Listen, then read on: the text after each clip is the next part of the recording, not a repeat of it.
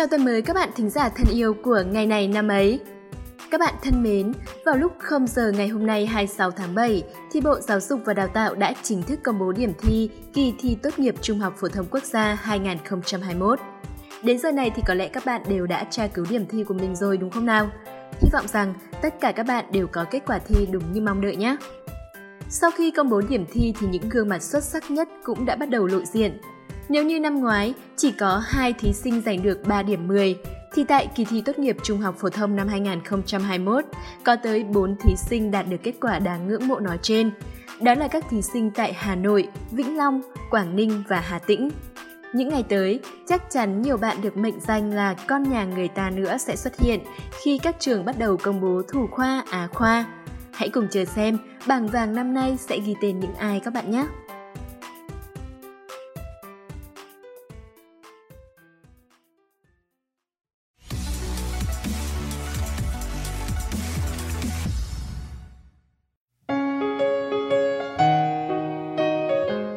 Hôm nay là thứ hai ngày 26 tháng 7, là ngày thứ 207 trong năm. Xin được gửi lời chúc tốt đẹp nhất đến tất cả các bạn có sinh nhật trong hôm nay. Dù năm nay bạn đón sinh nhật bao nhiêu tuổi đi chăng nữa, mình cũng chúc bạn đủ trưởng thành để đưa ra mọi quyết định đúng đắn, nhưng cũng đủ hồn nhiên tươi trẻ để duy trì thật nhiều nhiệt huyết trong trái tim. Hãy cứ hết mình với cuộc sống này, nó sẽ trả lại cho bạn những gì xứng đáng. Và sau đây, như thường lệ sẽ là một câu danh ngôn đầy ý nghĩa được chương trình chọn lọc để gửi đến các bạn. Nhà trường chỉ cho chúng ta chiếc chìa khóa tri thức, học trong cuộc sống là công việc cả đời. Như phần đầu chương trình đã thông tin đến các bạn, vào ngày hôm nay, các sĩ tử của kỳ thi Trung học phổ thông quốc gia 2021 đã biết kết quả thi của mình. Trong hàng triệu thí sinh, chắc chắn sẽ có người trượt, người đỗ, nhưng trượt kỳ thi này không có nghĩa là chúng ta sẽ phải dừng sự học, bởi nhà trường chỉ cho chúng ta chiếc chìa khóa tri thức, còn học trong cuộc sống là công việc cả đời. Không ai có thể phủ nhận tầm quan trọng của giáo dục trong nhà trường. 12 năm từ tiểu học đến trung học, chúng ta đã được dạy rất nhiều kiến thức ở mọi bộ môn, từ cơ bản đến chuyên sâu. Nếu học đại học, cao đẳng, ta lại được tiếp cận kiến thức ở chuyên ngành mà ta lựa chọn – Tất cả những tri thức này là hành trang cần phải có để ta bước vào đời và tìm được một công việc tốt. Tuy nhiên, chỉ học trong nhà trường thôi là chưa đủ, bởi hầu như kiến thức trong nhà trường chỉ là lý thuyết mà thôi. Những lý thuyết đó đóng vai trò như một chiếc chìa khóa để ta có thể mở cánh cửa của tri thức. Còn khi cửa đã mở, việc ta bước đi theo con đường nào, thành công hay thất bại lại được quyết định bởi việc ta học trong cuộc sống. Việc học trong nhà trường chỉ kéo dài hơn 10 năm. Nếu bạn học lên cấp bậc cao nhất cũng có thể chỉ hơn 20 năm. Nhưng việc học trong cuộc sống là trọn đời. Bởi chỉ cần bạn ngừng học tập, bạn sẽ bị lùi lại phía sau. Học trong cuộc sống không phải là học những kiến thức sách vở khô cứng. Thực tiễn sẽ đem lại cho ta rất nhiều bài học thầm thía mà đôi khi ta phải đánh đổi bằng nhiều thứ. Nhưng cũng từ đó, ta sẽ trưởng thành hơn, bản lĩnh hơn, người học được nhiều bài học trong cuộc sống, giống như viên ngọc liên tục được mài rũa, sẽ ngày càng sáng bóng và có giá trị. Vậy nên, chẳng có lý do gì để chúng ta không cùng cố gắng học hỏi mỗi ngày, bạn nhé.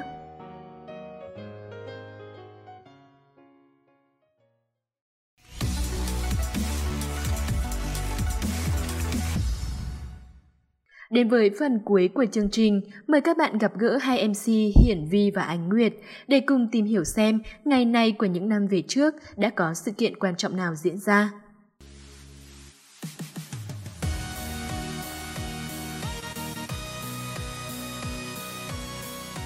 Ánh Nguyệt và Hiển Vi xin chào các bạn thính giả thân yêu. Các bạn đang quay trở lại với chương trình ngày này năm ấy.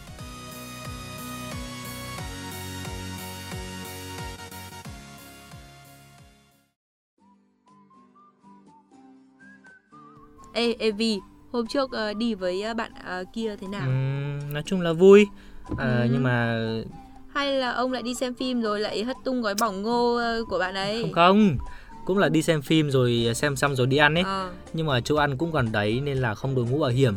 anh ở vừa đi được một đoạn thì mấy anh công an túm vào chốt. Ôi rồi chắc lại có người sợ hỏng tóc cái gì đáng đời.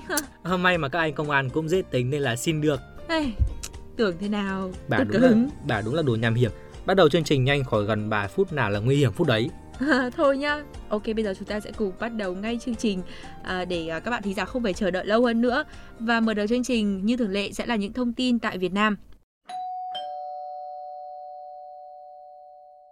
Ngày 27 tháng 6 năm 1294 là ngày mất của triều minh đại vương Trần Quang Khải. Ông là một thân vương quý tộc nhà Trần, làm đến trước tể tướng đời Trần Thánh Tông, coi cả mọi việc trong nước. Sang đời Trần Nhân Tông, năm Thiệu Bảo thứ tư, khi quân Nguyên vào cướp, ông được phong chức Thượng tướng Thái Sư, lãnh binh trấn giữ mặt Nam đất Nghệ An, lập công lớn tại Trương Dương Độ. Khi giải tan quân Nguyên, triều đình xét công, ông đứng vào hạng nhất. Về danh nghĩa, ông là con thứ ba của vua Trần Thái Tông, mẹ là hiển từ Thuận Thiên Hoàng hậu Lý Thị. Trên thực tế, ông là em ruột với vua Trần Thánh Tông. Từ nhỏ, ông đã được Thái Tông phong tước Chiêu Minh Vương và cho thụ giáo với Hàn Lâm Viện học sĩ, kiêm quốc sử viện giám tu, bảng nhãn Lê Văn Hưu. Sử chép ông là người có học thức, hiểu tiếng nói của các bộ tộc ít người. Chính sử không chép rõ Trần Quang Khải tham gia trong chiến tranh Nguyên Mông Đại Việt lần thứ ba như thế nào. Sau chiến thắng này, triều đình luận công ban thưởng, Trần Quốc Tuấn có công lớn nhất, được phong tước đại vương, Trần Quang Khải cũng được xếp công thần hạng nhất. Trần Quang Khải được người dân Việt Nam lập đền thờ ở một số nơi như tại đình làng Phương Bông, ngoại thành thành phố Nam Định. Tại Phương Bông cũng lưu lại điệu múa bài bông được người dân ở đây cho là khởi xướng bởi Trần Quang Khải trong tiệc Thái binh Diên Yến do Trần Nhân Tông tổ chức sau khi chiến thắng quân Nguyên. Tại đền Thái Vi ở Hoa Lư, Ninh Bình, ông cùng với Trần Hưng Đạo được đúc tượng phối thờ trong hậu cung cùng với các vị vua nhà Trần. Toàn bộ thời lượng tiếp theo của chương trình sẽ dành cho những sự kiện quốc tế.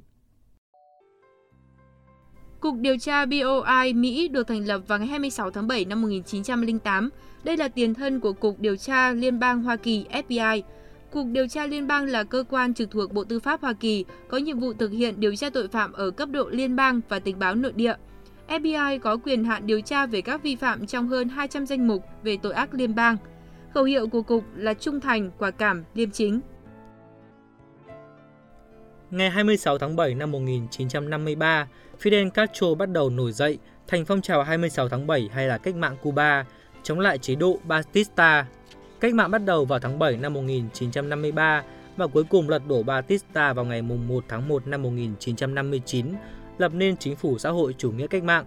Tổ chức phong trào sau đó cải tổ theo đường lối cộng sản chủ nghĩa và trở thành Đảng Cộng sản vào tháng 10 năm 1965. Bobby Christina Brown, ngôi sao truyền hình thực tế người Mỹ gốc Phi, con gái của nữ danh ca lừng danh Whitney Houston, mất ngày 26 tháng 7 năm 2015.